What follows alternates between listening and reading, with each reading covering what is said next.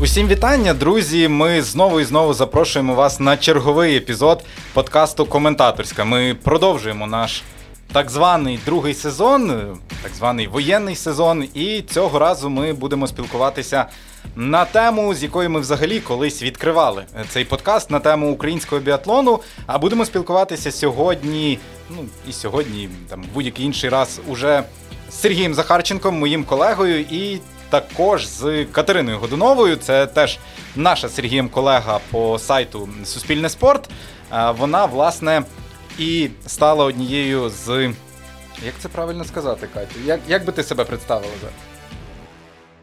Не буду говорити те, що я розпочала переворот в українському біатлоні, але розпочала дуже класну вечірку. Окей, 18 травня, от саме в день випуску цього подкасту, мали відбутися вибори президента Федерації біатлону, які проходять раз на 4 роки. Але цьогоріч їх не буде. Про це і про те, взагалі, все, що відбулось, ми будемо сьогодні і спілкуватися втрьох. Е, Катя, наша перша співведуча, да, Сергій, в цьому подкасті. Була така чоловіча вечірка, а тепер вже. Не зовсім. Гендер, майже гендерно збалансована вечірка. Так, майже. Окей, для того, щоб ми, в принципі, почали і розібралися, що що відбувається, я думаю, нам треба хронологічно відтворити е, усі події, які почалися десь з моменту початку війни. І, власне, Катя, як людина, яка сприяла більшості з цих подій, давай ти нам і розповіси, що відбулося і що ти нас тут зібрала сказав початку війни, і Катя сприяла початку цих подій. Дякую, Олексій. А, Окей, ну я розкажу про те, що я є авторкою матеріалу, точніше, інтерв'ю з Володимиром Бринзаком, у якому він а, сказав про те, що на момент початку війни. Російські легіонерки збірної України вже були за кордоном у себе вдома в Росії, там тренувалися.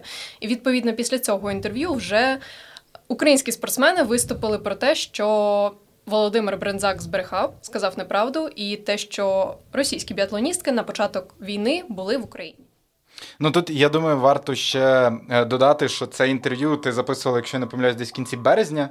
Тобто пройшов десь місяць з початку війни, вже завершився повноцінно сезон вирішили дізнатись, де які українські російські біатлоністки, ну не російські, ось ці натуралізовані спортсменки. До речі, якщо ви не слухали останній наш епізод про натуралізацію, обов'язково зараз вмикайте. Він попередній е, випуск. Там ми багато говорили на тему росіян в українському спорті і, в принципі, е, натуралізації. Так от, і тоді, в кінці березня, Володимир Брензак вирішив сказати, що російські. Російські біатлоністки були вже так за межами України 24 лютого. Коли я записувала це інтерв'ю, на той момент е, ходили чутки про те, що, начебто, їх вивезли, начебто вони вже не в Україні, але ну як це чутки безпідставні. Відповідно, я спочатку написала всім російським біатлоністкам, які натуралізовані збірні України. Мені відповіла лише Ольга Обрамова. Абрамова сказала про те, що я їй поставила власне запитання про те, чи відомо щось про її майбутнє в збірній Україні. Я України я запиталася про те, де вона взагалі. Вона сказала, те, що вона вдома в Росії тренується, все окей, але коментувати своє майбутнє вона не буде, бо сама ще не в курсі, що буде. От, і після цього в роз... Вона ждет освободителей. Ну, в Росії вже в Росії напевно навряд її будуть е, визволяти від чогось. Але інші біатлоністки мене проігнорували. А саме, якщо говорити про Оксану Москаленко, Анастасія розказувала на той момент мене проігнорувала. Пізніше ми з нею записали інтерв'ю, можете прочитати на Суспільне спорт. А Катерина Бех і Дар'я Сідорова, Надія Білкіна так само зі мною не сконтактували, не відповіли мені. От і відповідно після цього я подумала, ну що ж, звернуся тоді вже до президента. Напевно, він а, точно знає, де його спортсменки. Я звернулася. Ну і вийшов от такий каламбур. Слухай, ну це так по українсько-біатлонному не відповідати на будь-які питання журналістів. От ти говориш, що та не відповіла, та не відповіла. Скільки ж таких було випадків, коли звертаються до біатлоністок, а вони мовчать? Ну, Це ремарка просто. Це як культура української спортивної журналістики. Знаєш. Так, і давай, давай так. І що було далі? Ти подзвонила Бринзаку, пану Володимиру Бринзаку. Так, Володимиру Михайловичу. Я поставила запитання, процитую його, щоб не було ніяких претензій. Отже, я поставила запитання: то всі після початку війни поїхали до Росії, до Білорусі чи ні? А до Білорусі це в контексті Дарії Блашко запитувала про всяк випадок так само, щоб дізнатися, де вона. Пізніше ми дізналися, що вона в Словенії, якщо не помиляюся, в Поклюці була. От від... Ну, до того вона була в Чернігові і сиділа там в бомбосховищі, ховалась на базі, і це теж велика її історія, насправді. Ну, але продовжуй. От, ну на той момент вона вже була за кордоном в Словенії, наскільки я пам'ятаю. Anyway, і він він, він відповів мені, коли сезон закінчився, вони поїхали додому, щоб відвідати батьків, і там застрягли. От, відповідно, ем, я така подумала: окей, можливо, ці чутки, що він там їх вивіз, ну не він конкретно, що вони просто виїхали за кордон, вони неправдиві. І ми продовжили розмову. Якби я запиталася щодо майбутнього цих спортсменок. Володимир Михайлович сказав те, що зараз нічого не відомо, адже йде війна. І те, що це питання буде вирішуватися згодом, але знову ж таки це мене трошки здивувало в контексті того, що він сказав, що ну надалі будемо збиратися тренуватися, дивитися по результатах. Якби для мене було трошки з морально-етичного боку дивно, те, що надалі розглядається а, присутність російських натуралізованих спортсменок збірні України, але це якби суто мій прикол. От і власне це інтерв'ю я розписала. Олексій, як головний редактор, його продивився, і ми його випустили. І я пішла собі далі по своїх справах і до вечора не заходила в мережу інтернет в соціальні мережі. А ввечері вже мені інший спортивний колега написав про те, що ти бачила взагалі, що коїться. От і тоді я вже зайшла в інстаграм і побачила, що майже всі українські біатлоністи писали про те, що президент збрехав. Збрехав стосовно чого? Стосовно яких, от давай розкладемо так на пункти, які були проблемні ось ці моменти в цьому інтерв'ю Бринзака. Тобто, що викликало таку реакцію спортсменів? І головне обурення було з приводу того, що російські спортсменки натуралізовані на момент початку війни е, були в Україні. А Володимир Михайлович стверджував зворотні, що вони поїхали відвідати батьків і вже, начебто, там застрягли вдома в Росії. О, це Як був... чувствували, так? Тобто це був головний поінт. Плюс е, також е, щодо завершення сезону у багатьох спортсменів стригерило, скажімо так, бо сезон, по суті, він мав би закінчитися в кінці березня, якщо не помиляюся. Плюс ще було заплановано чемпіонат України в квітні, тобто ще було доволі багато часу, щоб тренуватися, виступати. Але якби він сказав про те, що сезон вже було завершено.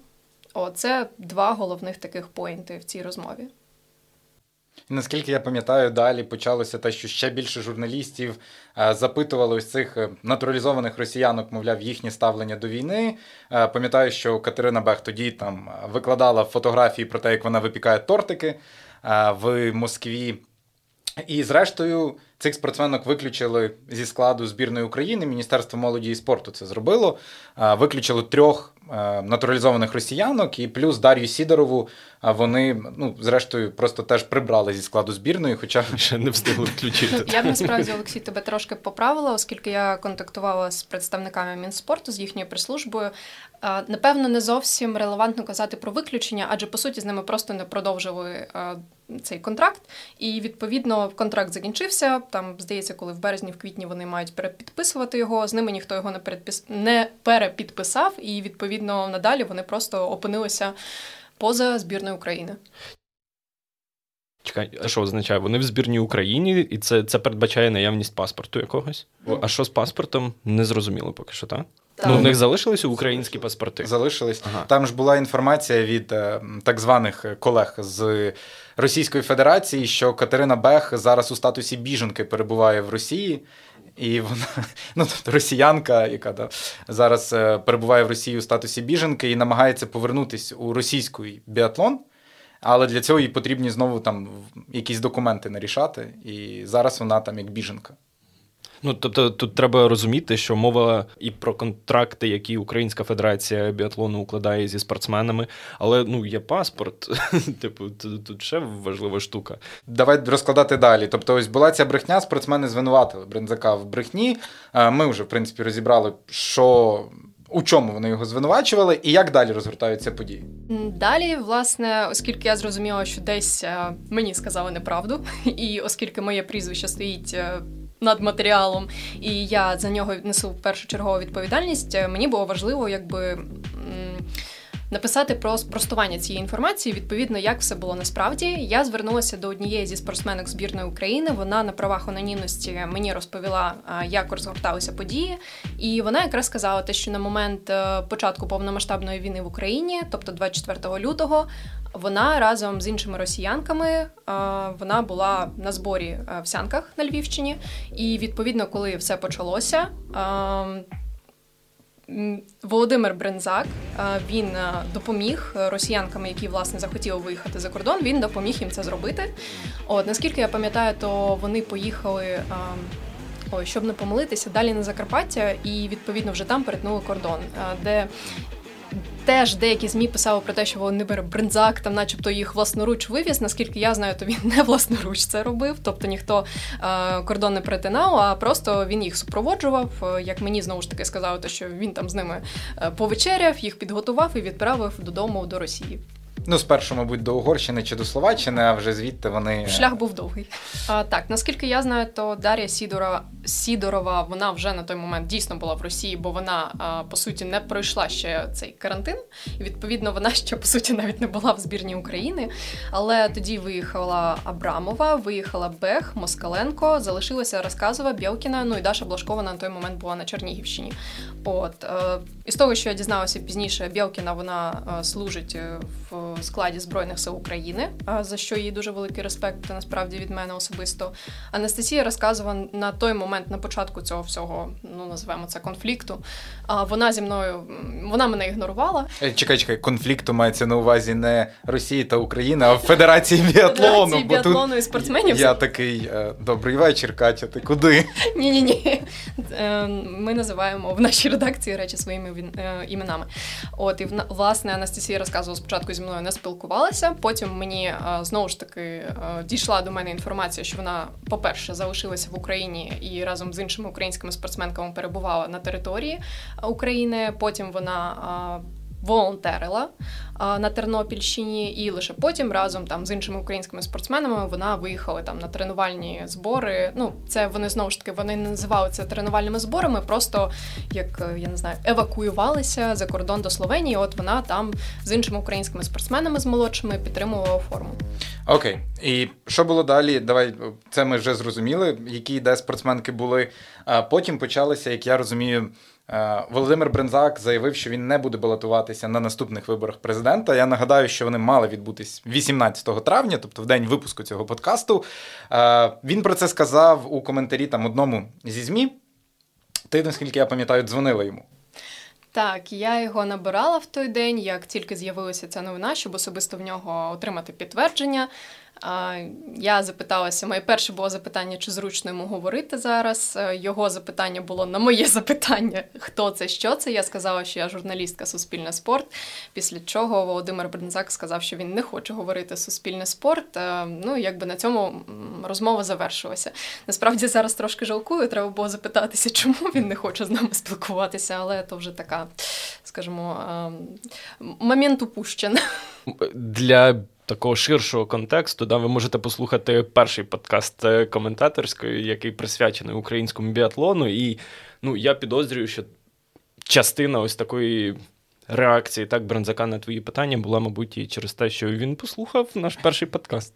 Далі е, виходило інтерв'ю Дмитра Підручного на сайті uatribuna.com, е, де він, в принципі, заявив про те, що він готовий балотуватись на виборах. А на той момент вже було відомо, що вибори перенесені, вони не відбудуться 18 травня. І тут е, важливо пояснити, що в принципі це ну не те, щоб незаконно. Да? Зараз є розпорядження Міністерства юстиції, згідно з яким громадські формування, до яких належить громадська організація, якою є Федерація біатлону України, не можуть змінювати керівників юридичних, ну ось цих громадських формувань. Відповідно, якби зараз відбулись якісь зміни, вони були б банально нелегітимні. Бо вони б не змогли бути відображені у реєстрах у всьому цьому. Мін'юст би просто не не зареєстрував ці зміни. Да, нового керівника, і відповідно у нас були б якісь проблеми з тим, хто керівник федерації, як і і всяке таке. А, Але там насправді було два формулювання. Як як пояснили це е, представники Федерації, одна з цих причин це е, те, що неможливо зібратись. Друга це власне ось це розпорядження мін'юсту. Про неможливо зібратись це насправді е, дивно звучить е, станом уже на зараз, ось на 18 травня, як мінімум. Але виходить так, що ось за розпорядженням Федерації. Вибори відбудуться тільки після завершення воєнного стану в Україні, а не пізніше, ніж за рік після його завершення. Тобто до того часу Володимир Брензак залишатиметься президентом Федерації біатлону України. Станом на 18 травня вже дивно звучить, що неможливо зібратися, в принаймні десь десь у Києві. Е, і, власне, от для того, аби там рухатись далі, я б зараз, Сергій, ти як людина, яка тут найбільше слухала на початку цієї хронології, аби ти підсумував зараз все, можливо, там хтось досі не, не розуміє, що відбулося. Все дуже просто. Почалася війна. В президента Федерації біатлону запитали, а де ось ці натуралізовані росіянки. Він сказав, що вони ще до війни поїхали туди. І ось ця його відповідь вскрила велику. Велику таку проблему, велику хвилю ось цього незадоволення з боку самих спортсменів. Вони сказали, що взагалі-то, пане Володимире, ні. Е, вони були тут, і ви самі допомогли їм виїхати. Брензак, і і таким чином вони звинуватили президента Федерації біатлону, спортсмени переважно звинуватили в брехні. Президент Федерації біатлону сказав, що я не буду балотуватися на виборах, які ось за два з половиною місяці будуть так. І потім ось понеслося. Потім уже і спортсмени деякі говорили, що вони будуть балотуватися. Потім ось це було незрозуміло, коли будуть ці вибори, і таки їх е, перенесли на ось цей термін. Тобто ситуація така, що зараз щось схоже на бунт. Так, спортсмени сказали начальнику, що нам не подобається те, що ти робиш. І от тут, коли ти вже це все зібрав докупи, в мене є до вас, типу, одне. Е, ну, тобто, спершу ще є одне теж міні-питання. Е, спортсмени от звинуватили Брензака в брехні, але потім багато хто з них давав інтерв'ю, розповідав про цю ситуацію, і які от основні причини невдоволення були. От Там насправді, ну, з того що, усього, що я читав, було як в принципі дві причини. Ну, перша причина це власне те, що він сказав от конкретно в конкретній ситуації неправду, так що от росіянки, які були в складі збірної України, що нібито вони поїхали е, ще до 24 лютого, так що вони були вже десь там у себе в Росії. Е, І спортсмени кажуть: та ні. Вони були тут, ви самі їм допомогли виїхати, і таким чином, е, ну от за словами підручного, так який в інтерв'ю також трибуні говорив про те, що е, це це вже було не вперше, так що це неодноразова якась неправда, яка звучала з уст президента Федерації біатлону, і ну скільки можна терпіти. Так він в себе в сторісі в інстаграмі підручний там написав знову брехня. Так, тобто, це це було якась систематична на думку спортсменів. Це думку, була так, так, на думку на думку спортсменів. Це була не перша ситуація, так коли президент Федерації щось говорив не так, як на думку спортсменів це було насправді. От і це вже дійшло до ось цього рівня, коли ну це це все оприлюднилося, так коли вони не побоялися і там написали в своїх соцмережах чи дали інтерв'ю журналістам, що так не можна робити. Другий поінт е, головний це були заробітні плати, тобто те, що росіянам платили набагато більше аніж українським спортсменам. І Це стосувалося не лише чоловічої збірної, а й також жіночої збірної. І власне деякі спортсмени під час приватного спілкування зазначали: ну, одна справа, якби він нам взагалі усім не платив, а також він їм більше платить, а нам менше. Чому? Ну і тут варто додати, що це не вперше про це взагалі говорили біатлоністи, чи там е, не вперше ця тема підіймається. Ще там у 2018 році уже екс-біатлоніст Віталій Кільчицький е, він давав інтерв'ю Андрію Сеньківу, нашому теж колезі, і казав про те, що росіяни отримують там в кілька разів більшу зарплату за українців. Це інтерв'ю можна знайти в інтернеті, тобто це слова Кільчицького е, про те, що росіянам уже тоді платили в збірні України більше. Але питання не тільки в заробітних платах, бо і в тому, що типу, в принципі, ці е, легіонери одразу отримували певні інші привілегії. Так, це дійсно правда. Знову ж таки, з приватних е, розмов е, з українськими спортсменами вони зазначали те, що, наприклад, якщо росіянин чи росіянка приходить до збірної України, то за нею мінімум за ним чи за нею мінімум зарезервовано місце в команді Б, але зазвичай це була навіть команда А. Тобто також зазначали спортсмени те, що вони не проходили якісь певні тести.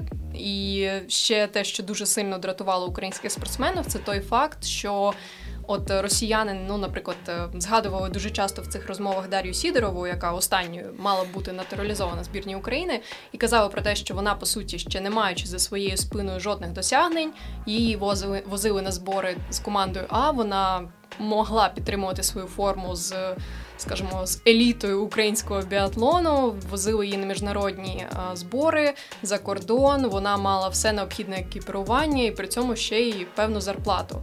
От чого власне не мали українські спортсмени. Звідси запитання, чому б не возити українських спортсменів, бо так виходить, що український спортсмен навіть не може наблизитися до того, щоб конкурувати.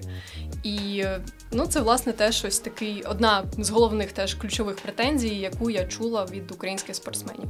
Ну, це власне те, про що ми говорили в попередньому нашому випуску, так що ось такі натуралізації, е, це це такі спорадичні якісь рухи, так що вони от нібито затикають дірки, але це безперспективний шлях. Так, тобто вони просто займають місце там наступного покоління спортсменів. Так, тобто вони забирають шанс у когось, хто все життя не знаю, виріс у Чернігові, так на ось цій зруйнованій базі але в них немає тепер цієї можливості поїхати кудись там за кордон на збір, тому що є от в нас хтось із, ну в даному випадку із Росії, який зайняв твоє місце, ну, тому що ось так вирішили. Окей, але тут варто ще також додати, що насправді не всі біатлоністи а, висловились проти були ті, хто в принципі мовчить усю цю е, ситуацію. Це це не дивно, зважаючи на те, що в принципі в соцмережах вони не такі активні. Це відсилка до нашого першого епізоду про маркетинг і, в принципі, так як позиціонує себе український біатлон.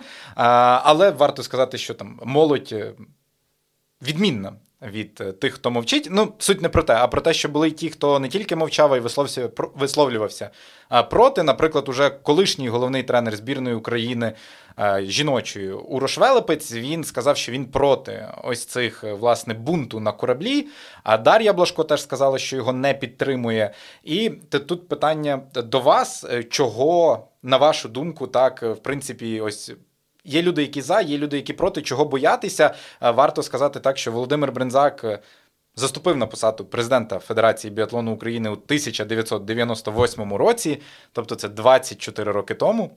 Катю, коли ти народилася? В 98-му році я народилася, а Володимир Брензак став президентом Федерації незмінним. От е, щодо реакції, так ну насправді для мене, от із того, що я бачила. Чому реакція була здебільшого серед молодих спортсменів? Ну, напевно, це ті атлети, в яких найбільше болить, бо по суті це вони зараз борються ось за це місце в команді А, в команді, хоча б в команді Б. І особисто я, наприклад, е, я згадую там сестер е, Дмитренко, Дмитренко, сестер Городніх, які а, зараз претендують на те, щоб, е, скажімо так, стабільно бути в команді, їздити на за ці на, на ці закордонні збори, але при цьому вони не можуть цього робити і вимушені здебільшого тренуватися в Україні, де конкуренція, ну скажімо так вони тренуються зі спортсменами нижчими за рівнем, відповідно і покращувати свої навички, там свою е, витривалість, стрільбу і так далі. В цій конкуренції немає можливості. А до основних команд вони навіть і потрапити не можуть, бо ось возять цих е, натуралізованих спортсменок, ем, які по суті ще ніяких досягнень знову ж таки і не продемонстрували. Ну я не кажу там умовно про Катерину Беху, якої дійсно вже були медалі на юніорських чемпіонатах. Ем, але, наприклад, я особисто Ну я не пам'ятаю, щоб там якісь видатні були результати в Сідорової чи в Москале. Ну я би тут. Не зводив все виключно до там якогось вікового, знаєш, з цього моменту, бо Дмитро Підручний це ну обличчя українського біатлону. Це головна дієва особа чоловічого біатлону українського, і він. І Йому вже, на жаль, не 20. Так, йому не 20, і ну мені здається, що ось така хвиля, так що всі почали говорити після сторісів саме підручного. Ну тобто він він найбільш медійний з усіх е, спортсменів. Тобто, це це не лише якісь вікові питання, так що молоді немає куди йти. Тут уже і дорослі, ну вже повністю сформовані спортсмени кажуть, що щось пішло не так. Ну це класно, те, що капітан збірної не боїться висловлюватись, але з іншого боку, ми не побачили такої ж реакції в жіночій команді серед старших спортсменок. Це теж запитання. Як, в принципі, ми дуже рідко взагалі бачимо якусь реакцію від е, жіночої збірної України. Окей, в принципі, ми почули аргументи, чому хтось ось підтримав цей бунт і звинуватив е, пана президента у брехні, але були спортсмени також, які висловились на його підтримку. Чого, Чого так?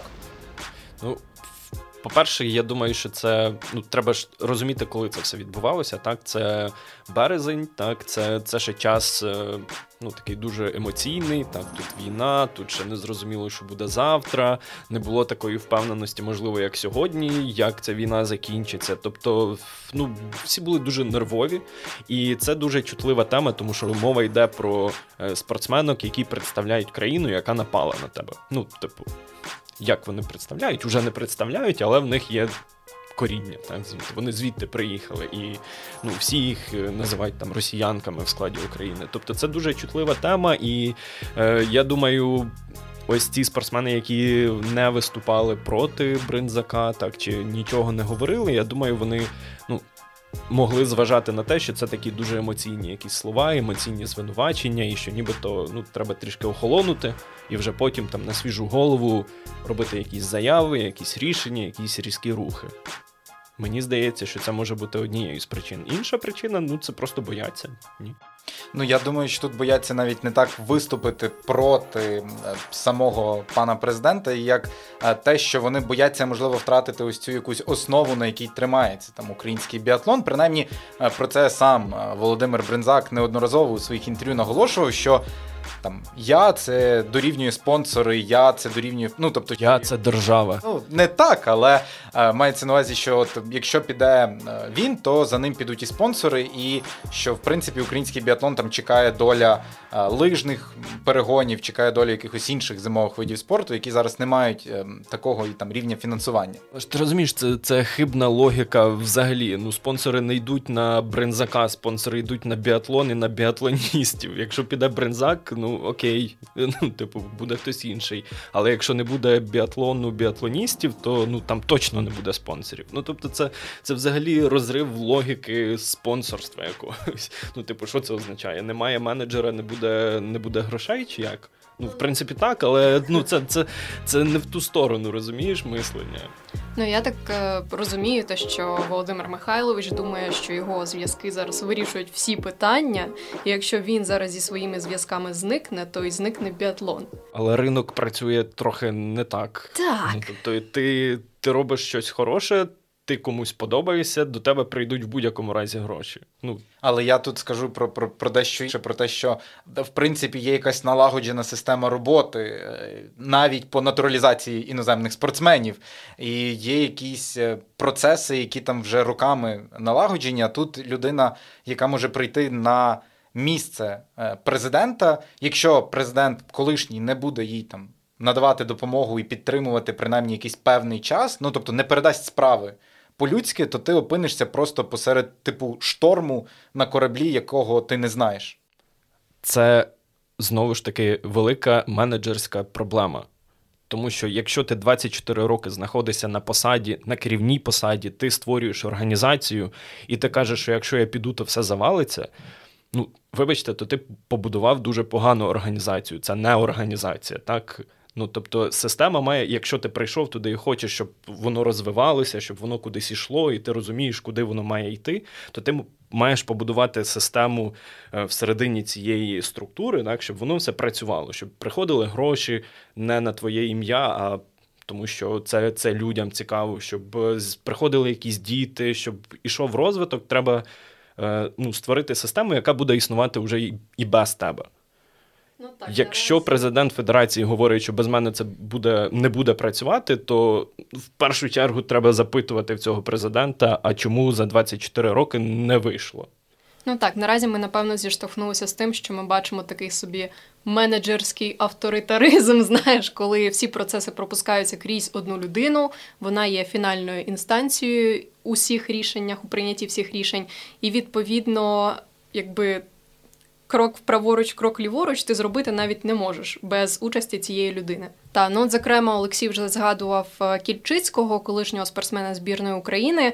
От і він е, казав дійсно, він підтверджував наші слова про те, що е, все вирішує Володимир Брензак. Дзвоню до Санітри, все рішає Брензак. А Брензак мені інше каже. Це цитати якби спортсмена України, збірної так, України. Так сам Брензак кількарічне інтерв'ю в нього було про те, що там в когось заболів зуб, я допомагаю. Там треба десь квартиру, я допомагаю. це не має президент Федерації робити. Ну, якщо в спортсмена болить зуб, то він має не знаю, сам піти до стоматолога. Ну, тобто, це це, це, це не не так має все працювати. Так? Це не та не та схема взаємодії чиновника і спортсмена, не та схема взаємодії організації і там якихось спонсорів. Ну, ми повертаємося. От мені здається, після твоїх слів я одразу подумала про те, що ми повертаємося до питання в принципі організації а, спорту в Україні, те, що ми все ще дуже підв'язані до державного фінансування, а не до бізнес-моделі, де спортсмени самостійно заробляють, а не розраховують на те, що їм там щось допоможе федерація чи там мінспорту, наприклад. Ну і тут ще питання навіть в принципі до самих дійових осіб. Значить, до цього моменту всіх все задовільняло. І якщо є такі правила гри, вони задовільняють і керівництво, задовільняють і спортсменів, які принаймні мовчать і нічого не кажуть, то типу, ну а на що щось міняти? І коли тепер є ось цей запит на зміни, важливо простежити за тим, аби він відбувся, так якщо є запит, і будуть ці вибори, коли б вони не відбулися. Потрібно буде просто дивитись за тим, чи підтвердить свої слова, підтвердить свої наміри Володимир Михайлович, чи буде він балотуватись все-таки чи ні. Тут важливо теж згадати, що на багатьох там виборах вони відбуваються кожні 4 роки, там з 98-го року. Відповідно, він був безальтернативним претендентом на місце президента, тобто навіть не було у нього якоїсь конкуренції. Тепер ця конкуренція. Має бути, принаймні про щось таке заявляв Дмитро Підручний. І тут в мене теж є питання: а чи буде це чимось відрізнятись? Тобто, ми ми не читали якоїсь програми Дмитра Підручного, очевидно, у нього її ще немає, бо це був такий план.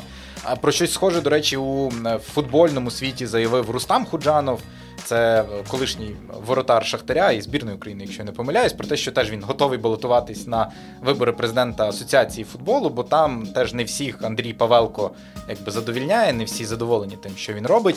Але от е, наскільки спортсмени, які просто десь емоційно готові там хочуть. Е, наскільки це кращий е, вибір, чи чи можливо краще все от залишати як є? Просто якось я навіть не не знаю. Вам ваша думка. Я напевно зроблю ще таку невеличку ремарку: те, що ти не можеш просто подати свою кандидатуру на вибори, тобто тобі треба домовитися, щоб або ну або осередок е, Федерації біатлону України має тебе сам висунути. Тобто ти або домовляєшся з представниками цього осередку, що тебе висувають, або вони там самі вирішують, що тебе треба висунути.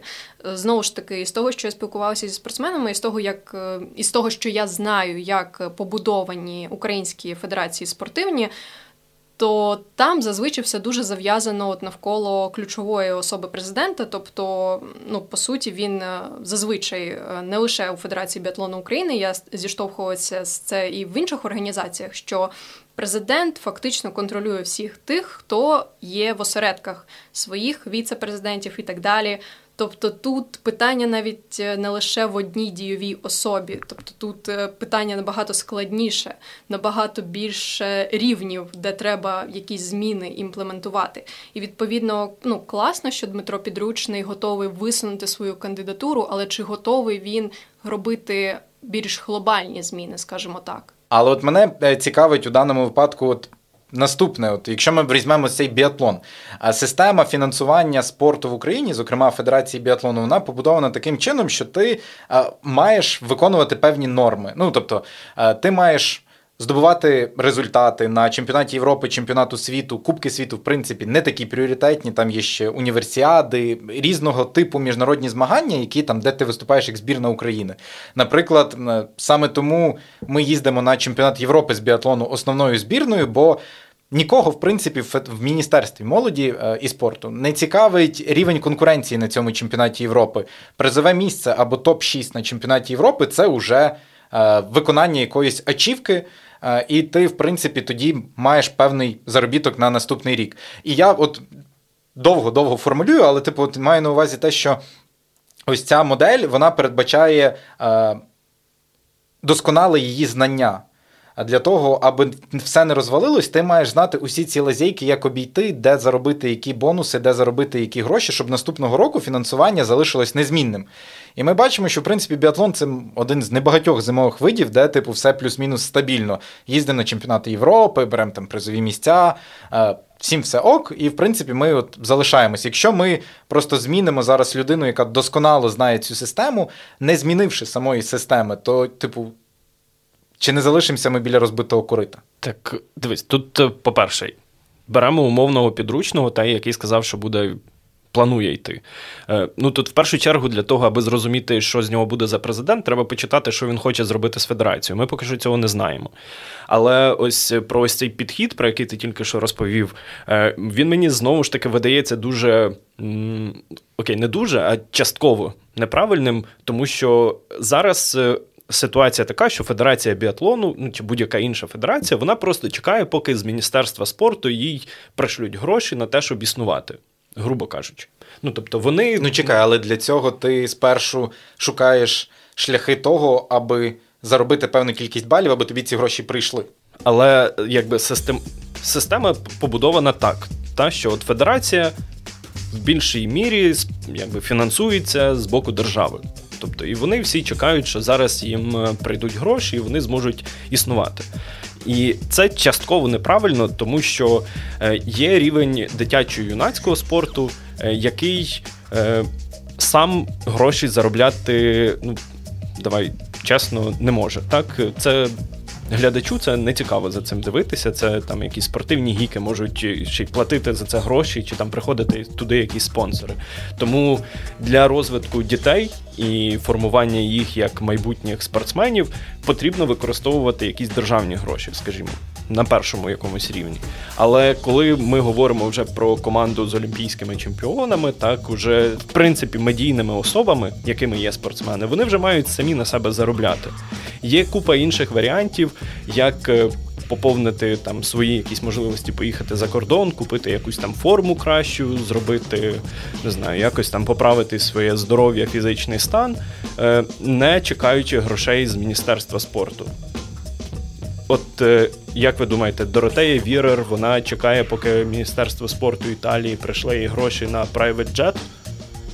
Ну, звісно, ні, бо вона може заробити. Вона ну, вона працює над тим, щоб вона не була залежною. І це мені видається ось можливий шлях того, як має функціонувати федерація. Тобто є професіонали, які вже сформувалися, які є обличчями біатлону, які можуть притягувати спонсорів. Вони повинні це робити. Вони повинні заробляти переважно на тому. І є рівень дитячо-юнацького спорту, який ну не має таких медійних можливостей. і Він ну очевидно має якось підтримуватися з боку держави. Якщо підручний чи будь-хто інший прийде і скаже, що от е, ми будемо цю систему міняти і робити її більш якоюсь раціональною, більш ефективною, так то клас. Якби в мене було право голосу, я проголосував би за нього. Ну, але до завершення там війни, принаймні воєнного стану в Україні, ось наші розмови і там твої про можливе переформулювання федерації, того, як вона працює, вони все-таки відкладаються в певний там довгостроковий ящик, адже виборів не буде. І ми це вже розуміємо. І ось зараз, сьогодні, 18 травня, їх немає. Але ця ситуація, в принципі, вона доволі показова, і, як на мій погляд, там нас багатьом речам вчить. І там багато речей нам показує, показує вперше для українського спорту. Ну, Для мене в основному це пов'язано з тим, що спортсмени ледь не вперше заговорили когось вирішили і дозволили собі покритикувати, звинуватити когось там у брехні, коли це якесь їхнє. Вище керівництво, тобто вони не мовчали, і той ж е, підручний так у своєму пості писав про те, що знову брехня. Тобто раніше, мовляв, була брехня, але наскільки я його зрозумів, можливо, це неправильно і, типу, е, Дмитро мене поправить, або тебе, до речі, ми запрошуємо усіх дійових осіб до нас у подкаст обов'язково. І пана Володимира Михайловича, і Дмитра, і багатьох українських біатлоністів і біатлоністок, з ким спілкувались, з ким не спілкувались. А для того, аби теж розібрати ситуацію, шляхи виходу з неї, хто як бачить майбутнє федерації. Е, усіх запрошуємо. Подкаст коментаторська. Можемо тут коментувати свої думки і бачення того, яким ви бачити український біатлон. Так от підручний сказав, що знову брехня. Тобто, наскільки я його зрозумів, брехня була раніше, але про неї мовчали. На цю брехню вирішили відреагувати. І ось для мене це основний поінт цієї ситуації, що українські спортсмени не змовчали, і це потягнуло за собою наслідки. Тобто не продовжені контракти з натуралізованими російськими біатлоністками. Можна сказати, що їх би і так не продовжили, але ми цього не знаємо. І Федерація біатлону не давала однозначної відповіді. І у тебе в тому Катю коментарі не було відповіді від пана президента, чи, чи буде він. Е, продовжувати, чи не хоче він, типу, залишати їх. Е, чи буде він продовжувати з ними співпрацю, чи все-таки буде просити їх піти зі збірної України? Е, І як на мене, те, що з ними не продовжили контракт, це теж реакція на ось цей міні-бунт.